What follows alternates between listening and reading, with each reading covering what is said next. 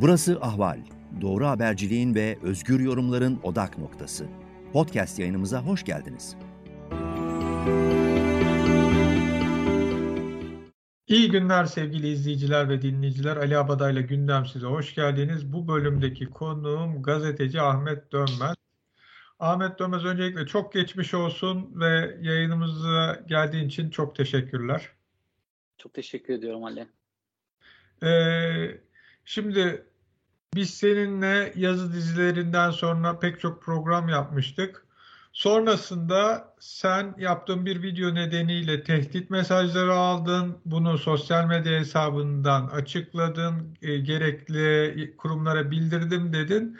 Ancak evine döndüğün bir zaman kızını okuldan alıp evine dönerken Yolda bir saldırıya uğradın. Arabana arkadan çarpıldı. Ne olduğuna bakmak isterken iki kişinin sopalı saldırısına uğradın.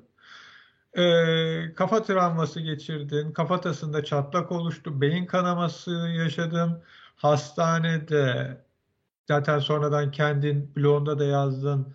Ölümle yaşam arasında ince bir çizgide yürüyüp hayata geri döndün.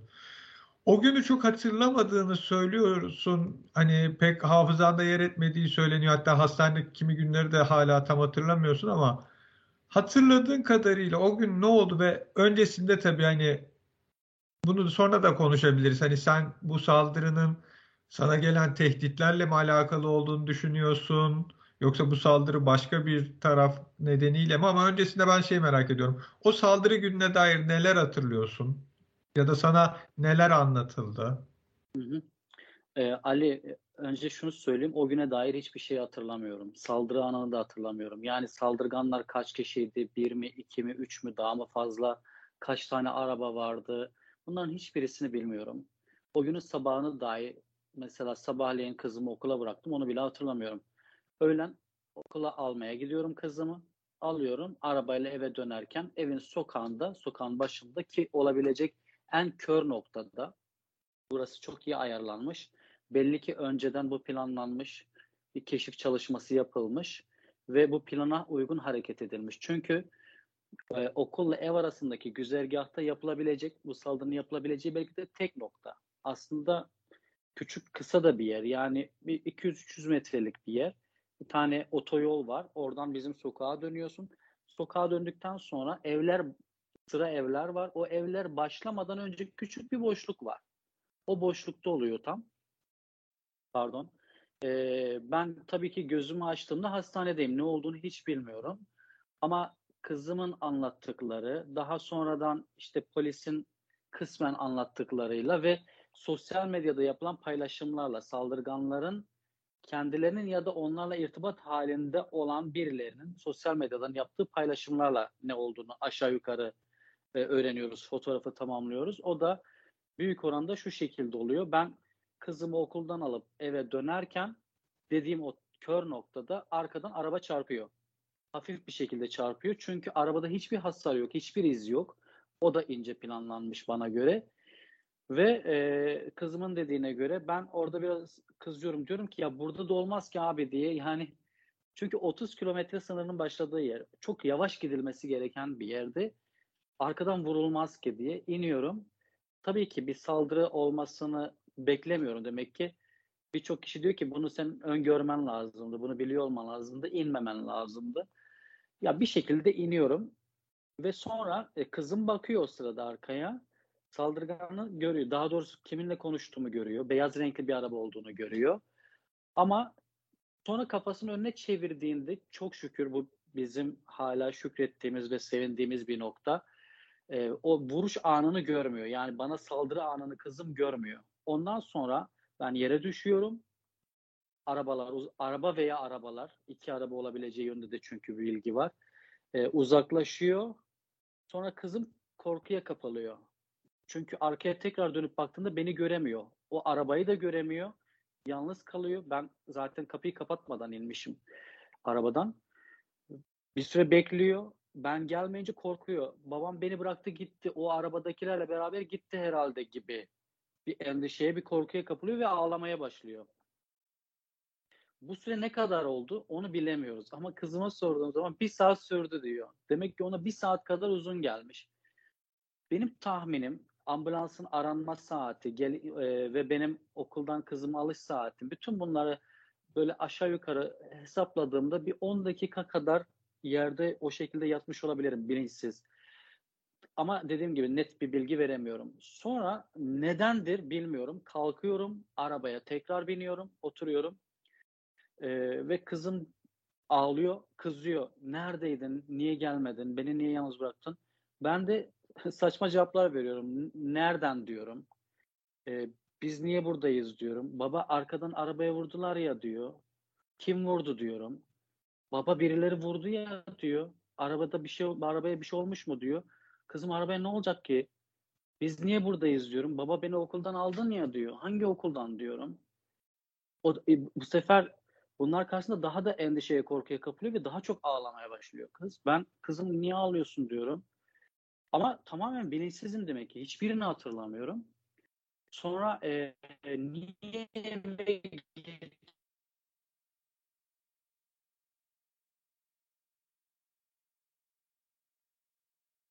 daha çok endişeye kapılıp Alo? Evet hocam dinliyorum sizi. Ha, pardon. Ee, daha çok endişeye kapılıp korkuyor. O arada bir araba yaklaşıyor. İçinden yaşlı bir çift çıkıyor ve e, benimle ilgilenmeye başlıyorlar. Bazı sorular soruyorlar. Ve sordukları sorularda benim görüntümden de bilincimin kapalı olduğunu fark edip kızım da ağlıyor ya sürekli bir şey olduğunu anlıyorlar ve hemen ambulansı arıyorlar. Ama bir başka görüşe göre onlar aynı zamanda görgü tanığı yani olayı gördüler ve saldırıdan sonra geldiler şeklinde bir görüş daha var. Bu noktada polis tam e, detaylı bilgi vermiyor. Bu görüş kime ait derseniz polisten sanki e, böyle bir bilgi aldım ama detay vermek istemiyor polis soruşturma ile ilgili. Yani onlar bize e, olması gereken her şeyi anlattılar dedi polis. Yani gördükleri her şeyi ve söylenmesi gereken her şeyi bize söylediler dedi. O yüzden görgü tanı olabileceklerini düşünüyorum. Fakat bu noktada da yüzde yüz net bir bilgi veremiyorum. Net olan şu, ilgileniyorlar, soru soruyorlar ve hemen ambulans arıyorlar. Ambulans geldiğinde ben arabadan çıkamıyorum. Yani ayakta duramıyorum. Başım o kadar dönüyor ki ve o kadar şiddetli bir ağrı var ki arabadan çıkamıyorum. Beni araba koltuğundan hemen sedyeye aktarıp sedyeyle çıkarıyorlar. O halde yerden nasıl kalktım arabaya geldim onu bilmiyorum. Ee, muhtemelen kızımla ilgili bir endişeye kapılmış olabilirim diye düşünüyorum. Yani ona bir şey yaptılar mı gibi. Yani içgüdüsel olarak, e, gayri insiyaki olarak kalkıp kızımdan emin olmak için arabaya bindiğim şeklinde yorumluyorum. Çünkü ben e, o çok şiddetli bir ağrı var, başım dönüyor ve denge sorunu yaşıyorum. Nitekim arabadan kendim çıkamıyorum. Sonra e, ambulans kızı eve bırakmak için kızımdan evin tarifini istiyor. Kızım evi tarif ediyor. Ambulans eve geliyor, zile basıyor. Eşim kapıyı açıyor. Ne olduğunu kimse bilmiyor. Ve ambulanstakiler eşime diyor ki eşiniz bir kaza geçirmiş. Çünkü onlar da bilmiyor ambulanstakiler. Eşiniz bir kaza geçirmiş onu hastaneye götüreceğiz kızınızı bırakmaya geldik. Ve e, bana bazı sorular sormuş ambulanstakiler. Ben hiçbir cevap vermiyorum. İngilizce soruyorlar cevap vermiyorum. İsveççe soruyorlar cevap vermiyorum. E, eşime diyorlar ki siz bir konuşun belki sizi cevaplar ne olduğunu bilmiyoruz. Çünkü hemen hastaneye götürmemiz lazım. E, eşim yanıma geldiğinde ben diyorum ki bana ne oldu Reyhan diyorum eşime. Bana ne oldu? Başım çok müthiş ağrıyor diyorum. Başımın şiddetli ağrıdığını ambulanstakiler duyar duymaz hemen yola çıkıyorlar. Daha fazlasıyla ilgilenmeyip hemen hastaneye götürüyorlar. Allah'tan yakınlarda bir hastane var. Hastaneye götürüyorlar ve orada hemen e, beni uyutuyor. E, doktorla film çekiliyor, uyutuyorlar ve ilk müdahaleler başlıyor bu şekilde. E, orada bir beyin kanaması endişesi yaşıyor polis şey, doktorlar ve e, bunu yazımda da ifade etmiştim. Oraya gelen bir gazeteci arkadaşım var, bana yakın oturan. Ee, arkadaşım bana refakat etmek üzere hastanede bulunduğunda ilk müdahaleyi yapan doktor çıktığında çok kötü bir yüzle çıkıyor. Arkadaşımın ifadesiyle simsiyahtı yüzü diyor. Çok endişeli görünüyordu diyor. Ben onu görünce yıkıldım diyor. Doktorun ilk söylediği şey şu oldu. Henüz e, ameliyat yapıp yapmayacağımız e, karar veremedik. biraz e, müşahede altında tutuyoruz. Beyin kanaması olabilir. Bir, bir kanama var ama onun boyutlarıyla ilgili takipteyiz gibi bir şeyler söylüyor. İkinci kez tekrar bakacağız diyorlar. İlk daha ilk anlarda olan şeyi söylüyorum. Ee, ve arkadaşım diyor ki ben orada çok korktum, endişeye kapıldım, yıkıldım diyor. Sonra eşim de geliyor hastaneye vesaire. Neyse ve orada ilk kaldırıldığım hastanedeki doktorlar gece yarısı beni başka bir hastaneye sevk etme kararı alıyor. Ben gece yarısı ambulansla ikinci bir hastaneye kaldırılıyorum. Daha kapsamlı bir hastaneye sanırım. Evet, evet sevk ediliyorum. Bunların hiçbirisini hatırlamıyorum dediğim gibi. Ben ikinci hastanedeyken gözümü açtım. Hatta şöyle ilginç bir şey anlatayım. Üç hafta sonra taburcu olurken e, son bir muayene için doktorun yanına çıkarıldım. Doktorum dedi ki bana, beni hatırladın mı? Hayır dedim. Ben senin buradaki ilk doktorunum dedi. Ee, çok çok iyi görünüyorsun şu anda dedi. İlk geldiğin zaman e, bir defa hiç bir şey hatırlamıyordun, konuşamıyordun. Sana bir sürü sorular sordum. Hiç cevap veremiyordun. Ve seni yürütmek istedik. Kalkabilir misin diye bir denemek istedik. Sen kalkamadın. Sonrasında da e, ilk yürütmek istediğimizde iki kişi koluna girdiğinde bile ayakta duramıyordun. Başın çok dönüyordu, ayakta duramıyordun, yürüyemedin. Seni tekrar yatırdık. Yani o noktadan bu noktaya gelmiş olman 3 hafta sonra seni böyle görmek bizim için çok güzel dedi doktor ve Ben burada bir şey soracağım. Doktorlar nasıl bir saldırı olduğunu düşünüyor? Yani sopayla sert bir cisimle mi vurulduğunu Evet. düşünüyorlar? Evet, doktorlar e, bunu söylediler.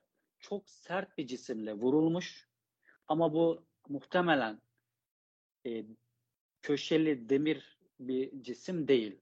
Çünkü kafanın dışında e, şey yok yani böyle bir yara ve büyük bir kanama yok. İç tarafta var. Çok sert bir cisimle vurmuş. Kafatasını çatlamış. içeride bir kanama olmuş. O kanamadan dolayı o kan pıhtılaşıyor. İç kanamaya dönmüyor. Dış kanama epidural hema- hematom dedikleri bir e, rahatsızlık çeşidi. Yani bir kanama oluyor, kan pıhtılaşıyor ve kalıyor. Ceviz büyüklüğünde pıhtılaşmış bir kan var kafatası ile beyin arasında. Buna yol açanın da e, çok sert bir cisim olduğunu söylüyorlar. Kafatasını çatlatacak sertlikte olması lazım. Ama dışı da yani köşeli, sivri bir şey değil. Çünkü dışarıdan bir şey yok. İçeriden var. Muhtemelen ya beyzbol sopası ya da dışı plastik olan ama içi çok sert olan job tarzı bir şey olabilir. Tam olarak ne olduğunu bilememekle beraber net bildiğimiz şey şu çok sert bir cisimle vurulmuş. Kaç defa vurulmuş? Bir mi iki mi onu bilemiyoruz. Ama muhtemeldir bir ve iki kere vurulmuş olabilir. Ee, ve e, şu şu tarafta yani sağ kulağımdan arka taraftan yukarıya kadar bir çatlak var. Şimdi e, bu, buradan hareketle doktorların söylediği ya sert bir cisim olduğu. Dediğim gibi anne net olarak söyleyemiyorum. Şununla vurdular diye onu bilemiyorum yani.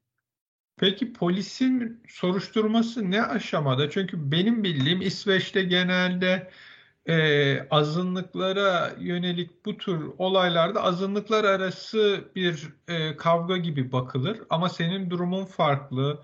Öncesinde herhangi bir tehditle ilgili şikayette bulunacağını da söylemiştin.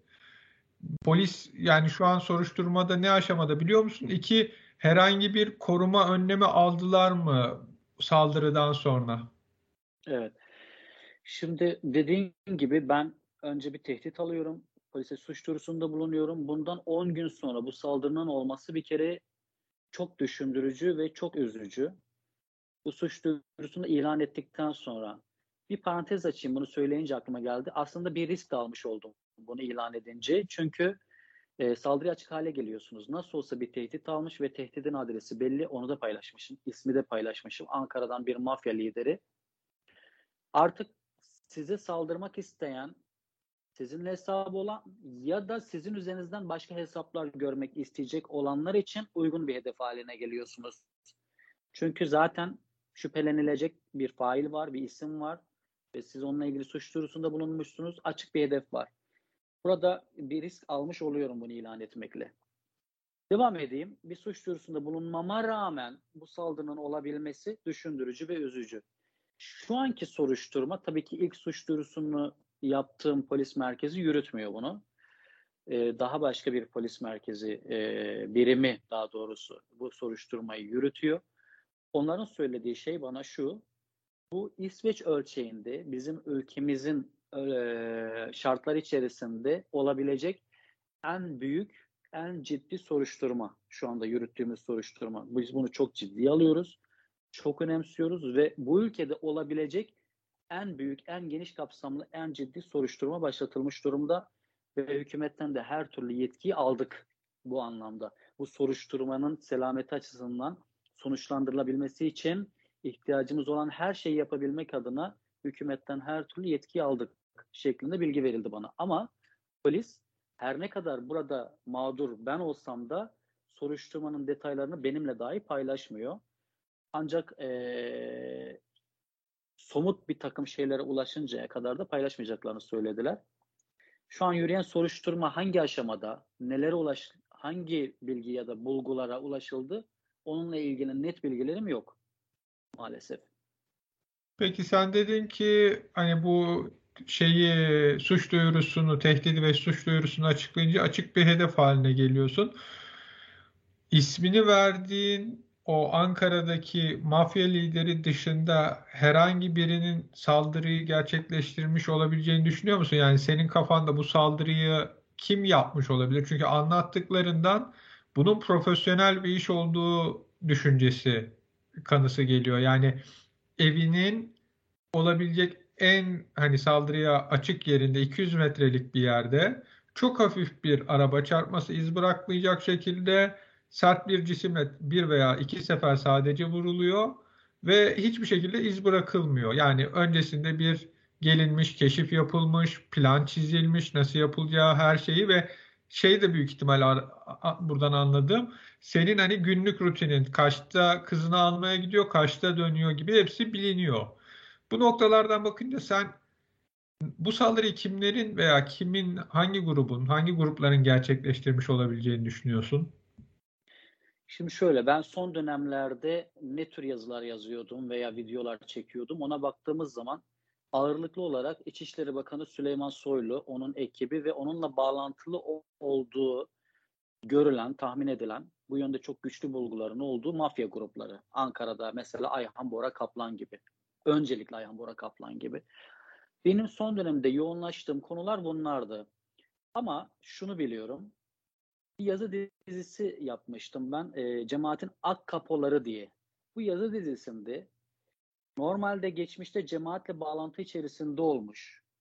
Bugün iltisak diyorlar ya. Cemaatle iltisaklı hatta çok daha ötesinde irtibatlı hatta vazifeli olup da bugün hükümetin e, aparatı haline gelmiş, hükümetle işbirliği halinde ve yürüyen bu operasyonlarda aktif görev alan ya da şu anda hükümetle birlikte iş tutan, AKP ile birlikte iş tutan, AKP'nin tetikçiliğini yapan isimleri, figürleri yazıyordum. Bunları deşifre ederek.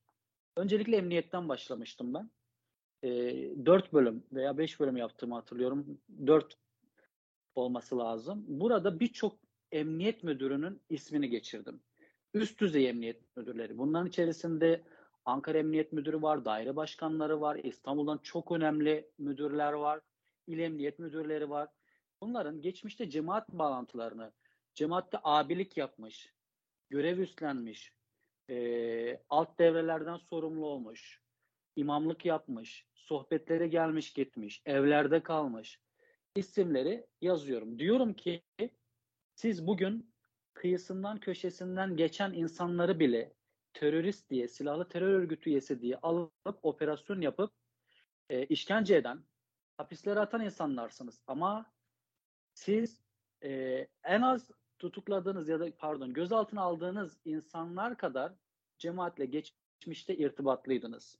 Hatta bazılarınız daha ileri boyutta irtibatlıydınız. Eğer öyleyse en başta sizin bu tür soruşturmalara veya operasyonlara konu olmanız lazım. Tam tersine siz yapıyorsunuz. İşkenceler yapıyorsunuz. Özellikle ben işkence yapanlara çok yoğunlaştım. İşkencelerde adı geçip de geçmişte cemaat bağlantısı olan insanları bu yazı dizisinde deşifre ettim. Bundan çok ciddi rahatsız olduklarını biliyorum. Hatta bir video da çekmiştim. e, terör daire başkanı il emniyet müdürleri toplantısında yani bütün il emniyet müdürleri Ankara'da toplanmış bir emniyet müdürleri toplantısında benim adımı vererek terör daire başkanı benim adımı vererek bu yazı dizisinden bahsederek bunun çok büyük bir komplo olduğunu, cemaatin uyuyan hücrelerinin harekete geçirildiğini, cemaatin bana çok büyük paralar vererek milyon eurolardan bahsediyor. Bana bu yazıyı yazdırdığını iddia ediyor. Bunu il emniyet müdürleri toplantısında yapıyor. Ve bu toplantı öncesinde bu konuşmanın yapılmasıyla ilgili kararın nasıl alındığını, Süleyman Soylu ile beraber bu kararın nasıl alındığını da ben bir videoda anlattım.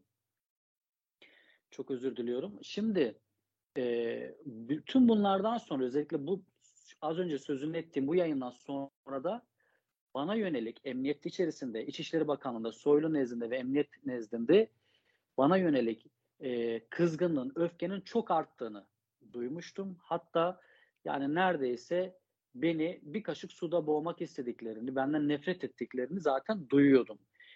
E, bunun e, bu rahatsızlığın bu saldırıda etkili olabileceğini düşünüyorum. Çünkü devam edecekti bu yazı dizisi. Devam ediyordu. Başka isimler vardı. E, askerler olacaktı içerisinde. Şimdi bunun bir sebep olabileceğini düşünüyorum. İkincisi de az önce sözünü ettiğim mafya grupları başta Ayhan Bora Kaplan olmak üzere e, burada belki bu mafya gruplarıyla irtibatlı kişiler tetikçi olarak kullanılmış olabilir. Ama arkasında ben e, Süleyman Soylu ve onunla birlikte hareket eden üst düzey bazı emniyet yetkililerinin olabileceğini düşünüyorum. Bu benim yorumum. Bu yönde ulaştığım bazı bilgiler de olmakla beraber şu anda çok detay vermek istemiyorum bununla ilgili. Yani ulaştığım o bilgilerle ilgili şu an çok detay vermek istemiyorum ama bazı bilgiler de var. Peki e, dedin ki bu yazıt dizisinde askerler de olacaktı. Dili geçmiş zaman kullandın. Eşinle e, Reyhan'la yaptığım videoda da hani şu an hala dinlenmekte olduğun ve bir zaman daha dinlenmen gerektiği, bu saldırının psikolojik boyutunun da e, hala e, tam olarak hani sende bir e, tamamlanmadığı, sürdüğünü konuştunuz. E, bu dinlenme, e, senin tabirinle romanlara geri dönme süresi, bu evindeki mutlu huzurlu sürenin sonrasında yazı dizilerine ya da yaptığın videolara, gazeteciliğe geri dönme düşüncen var mı? Yoksa ya romanlar okumak o kadar hoşuma gitti ki esasında hani bilgilerimden bir kur, yarı kurgu yarı gerçek bir roman yazmak artık romanlara dönmek istiyorum gibi bir düşüncem mi var? Ya ilginçtir. Ali bunu çok söyleyen oldu biliyor musun? Yani artık bence roman yazmalısın. Zaten kalemin iyi. Kendini biraz da roman dünyasına ve roman yaz, roman üret diyen başka arkadaşlarım da oldu. E, roman yazmak o kadar zor ki yapabileceğime inansam gerçekten roman yazmak isterim ama hakikaten çok zor bir iş. E, peki ne yapacağım? Şimdi şöyle en yoğun şekilde hissettiğim saldırı sonrası, daha doğrusu e, taburcu sonrası eve geldikten sonra yoğun şekilde hissettiğim duygulardan bir tanesi e, bu mesleğe tekrar dönmek istememekti. Onun sebebi de şuydu, eşimle yaptığım son videoda da bahsettim biraz. E, biz hani zehirli bir ortam demiştim. Şöyle tarif edeyim. Hani bir odada uzun süre bulunursun, kalabalık bir grupla ee, belki sigara içenler de vardır. Camlar kapalıdır. Nefes kokusu, sigara dumanı. A- aslında normalde orası yaşanılacak gibi değildir ama farkına bile varmazsınız ya. Ancak dışarıya bir çıkarsın, kapıdan çıkarsın. Tekrar içeri geldiğinde burası ne dersin? Duman altı, leş gibi kokuyor çok affedersin. Ee, nasıl duruyoruz burada? Açın şu camları dersin ya. Hatta nasıl orada o kadar uzun süre kalabildiğini hayret edersin. Bendeki en kesif duygu buydu. Taburcu sonrası eve geldiğimde neyi kastediyorum? E, saldırı öncesindeki içinde bulunduğum atmosferi kastediyorum. Zehirli bir ortamda derken onu e, e, kastettiğim şeylerden birisi oydu. Bunda şunun da çok etkisi oldu. Sosyal medyadan uzak kaldım. Twitter hesabım kapatılmıştı. Instagram hesabım kapatılmıştı. E, sosyal medyaya zaten pek girmedim. Girmek istediğimde bile yani kapalı olduğu için yeni bir hesap da açmadığım için pek e, gündemi de takip etmedim. Bunun bana ne kadar iyi geldiğini fark ettim. Özellikle o sosyal medyada gelen yorumlar o kadar toksik, o kadar e, insana psikolojik açıdan zarar veren, tahrip eden şeyler ki bunu sonrasında fark ettim. Dediğim gibi odadan bir çıkman gerekiyor. İçindeyken hiç fark etmiyorsun. O Türkiye gündemi, hele Türkiye'ye dair hiçbir şey yazmak istemedim. Türk siyasetine dair hiçbir şey yazmak istemedim. Çünkü e, yani sürekli problemli problem kelimesi bile hafif kalıyor aslında. E, toksik kelimesi tam karşılıyor bence.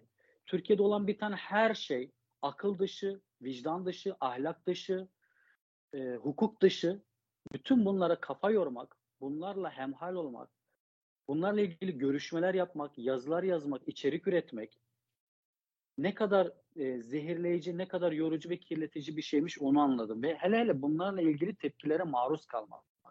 Bir takım yorumlara, ipe sapa gelmez, akıldan, mantıktan, vicdandan yoksun, insaftan yoksun, hakaret, küfür, linç dolu bir takım yorumlara maruz kalmak insanı tüketiyormuş.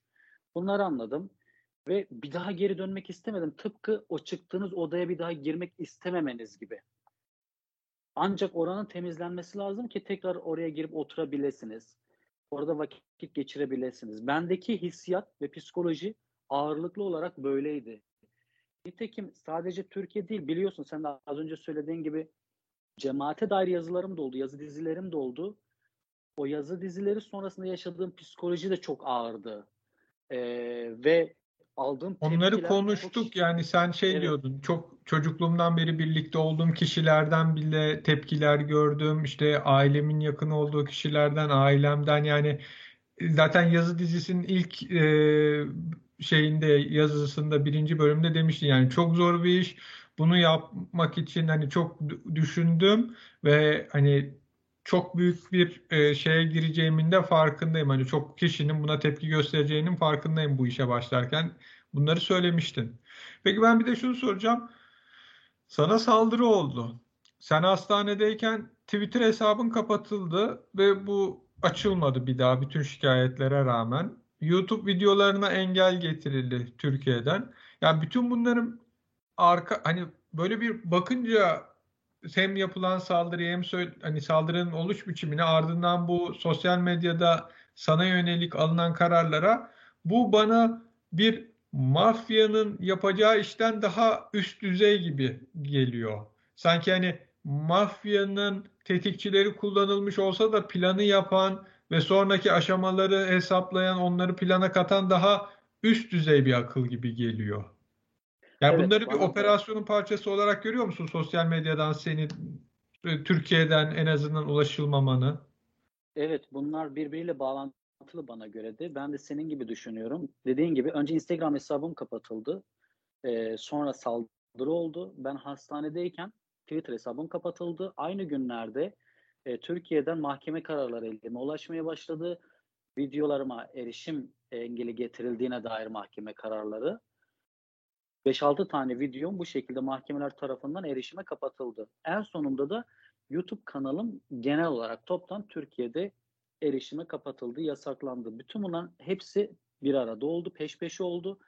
E dediğin gibi Twitter'a yaptığım itirazlardan da hiçbir geri dönüş alamadım.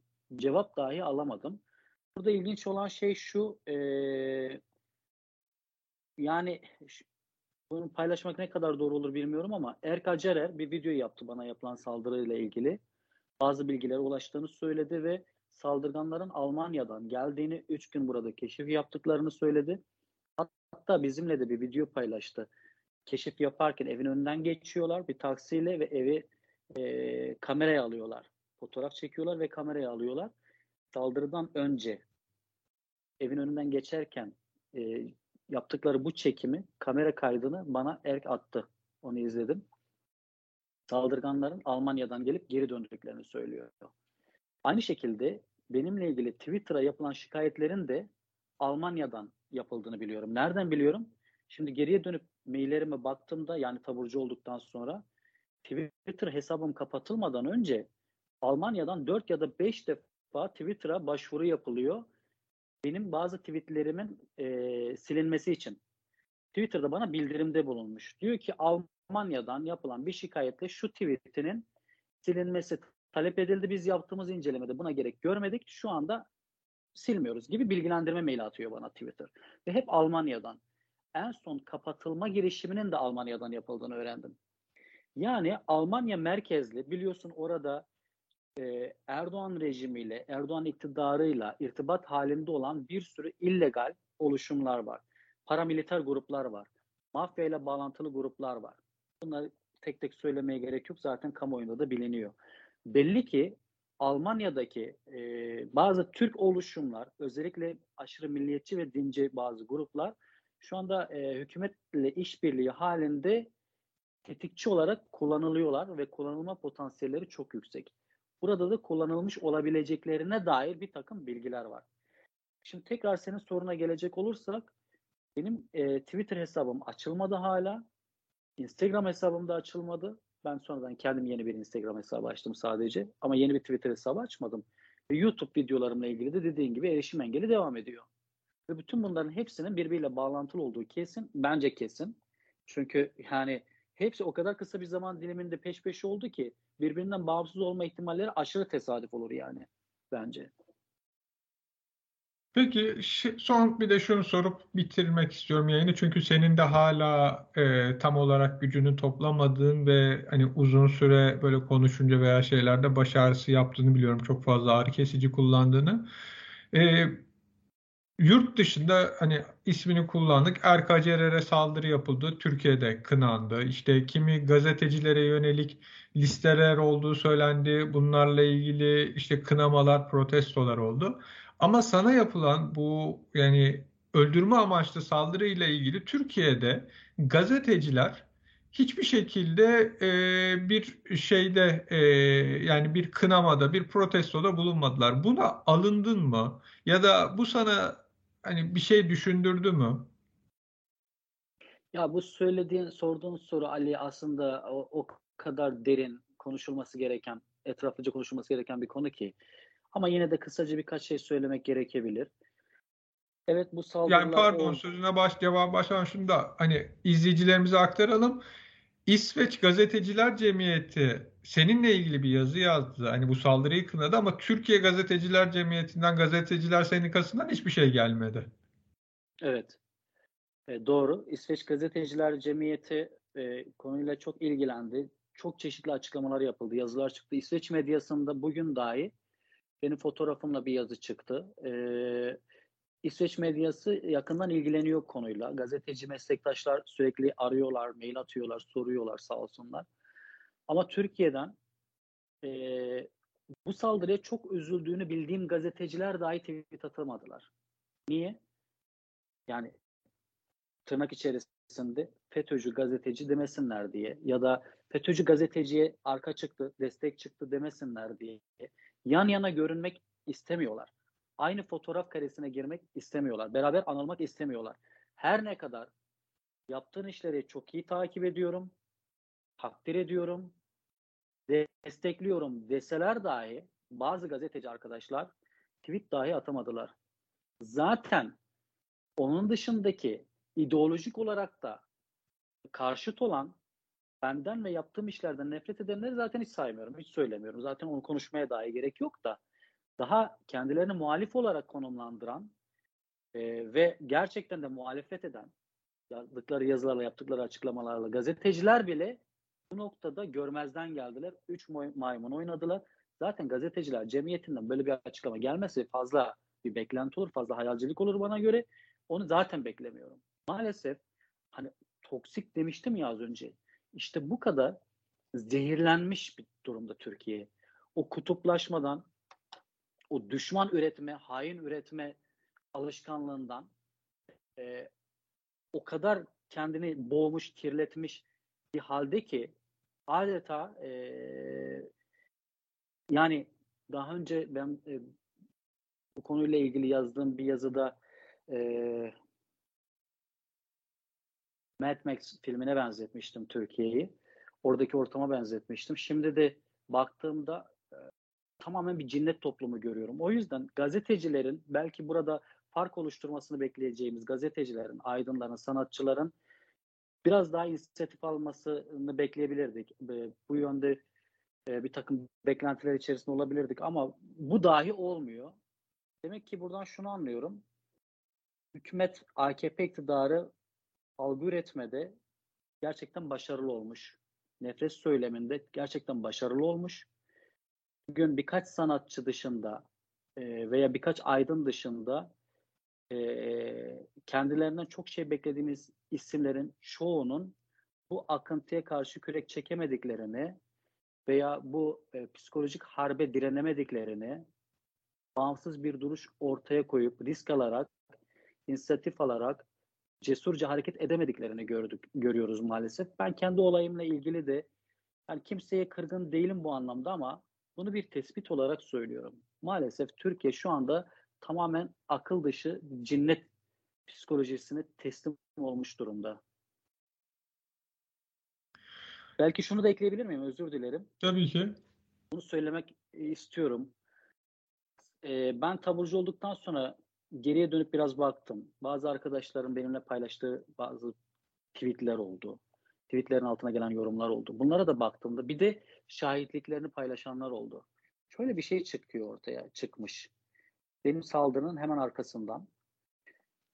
Cemaat içerisinde birileri aman bu iş hizmetimize kalmasın, üstümüze kalmasın. Şimdi bunu cemaat yaptı demesinler şeklinde e, ifadeler kullanıyorlar. Böyle bir tavır gelişiyor.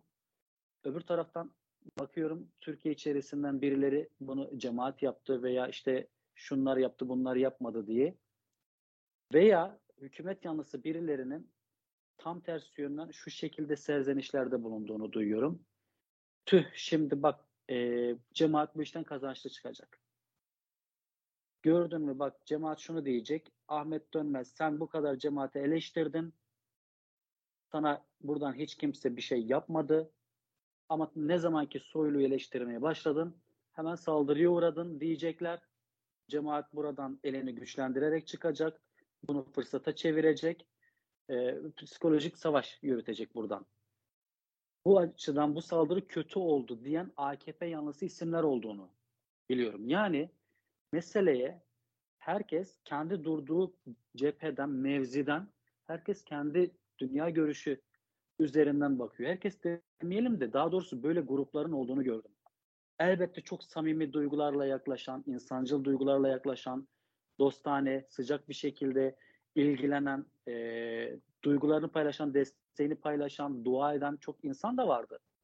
Bir taraftan da mesele tamamen ideolojik olarak ya da siyasi görüş nazarından bakarak bir takım refleksler geliştirenler de vardı. Bu bence o az önce sözünü ettiğim, altını çizmeye çalıştığım toksik ortamla çok ilgili. Yani biz artık insanlığımızı, vicdanımızı, izanımızı ve insafımızı da büyük oranda kaybediyoruz, kaybettik. Bu açılardan da kendi namıma, kendi yaşadığım tecrübe üzerinden baktığımda çok üzücü bir tablo görüyorum. Bunlar da insanda bir isteksizlik oluşturuyor. Tekrardan geçmiş olsun diyorum ve dilerim romanını konuşacağımız bir yayında ileride hani bu günleri gülümseyerek hatırlarız. Böyle bir iyi niyet temennisi, biraz polyanlacılık yapayım diyorum. Evet, çok teşekkür ediyorum. Umarım tabii ama kolay değil dediğim gibi. Roman yazmak çok zor bir iş. Sevgili izleyiciler ve dinleyiciler, Ali Abada ile Gündem sizin bir bölümünün daha sonuna geldik. Ee, konuğum gazeteci Ahmet Dönmez'di. Yayınlarımızı YouTube'dan izleyebilirsiniz. Kanalımıza abone olursanız diğer yayınlarımızdan da anında haberdar olursunuz. Gelecek programlarda görüşmek dileğiyle. Hoşçakalın, iyi günler. Ahval podcastlerini tüm mobil telefonlarda Spotify, SoundCloud ve Spreaker üzerinden dinleyebilirsiniz. Apple iPhone kullanıcıları bize iTunes üzerinden de ulaşabilir. Türkiye'nin ve hayatın cıvıl cıvıl sesleri Ahval Podcast dizisinde. Kulağınız bizde olsun.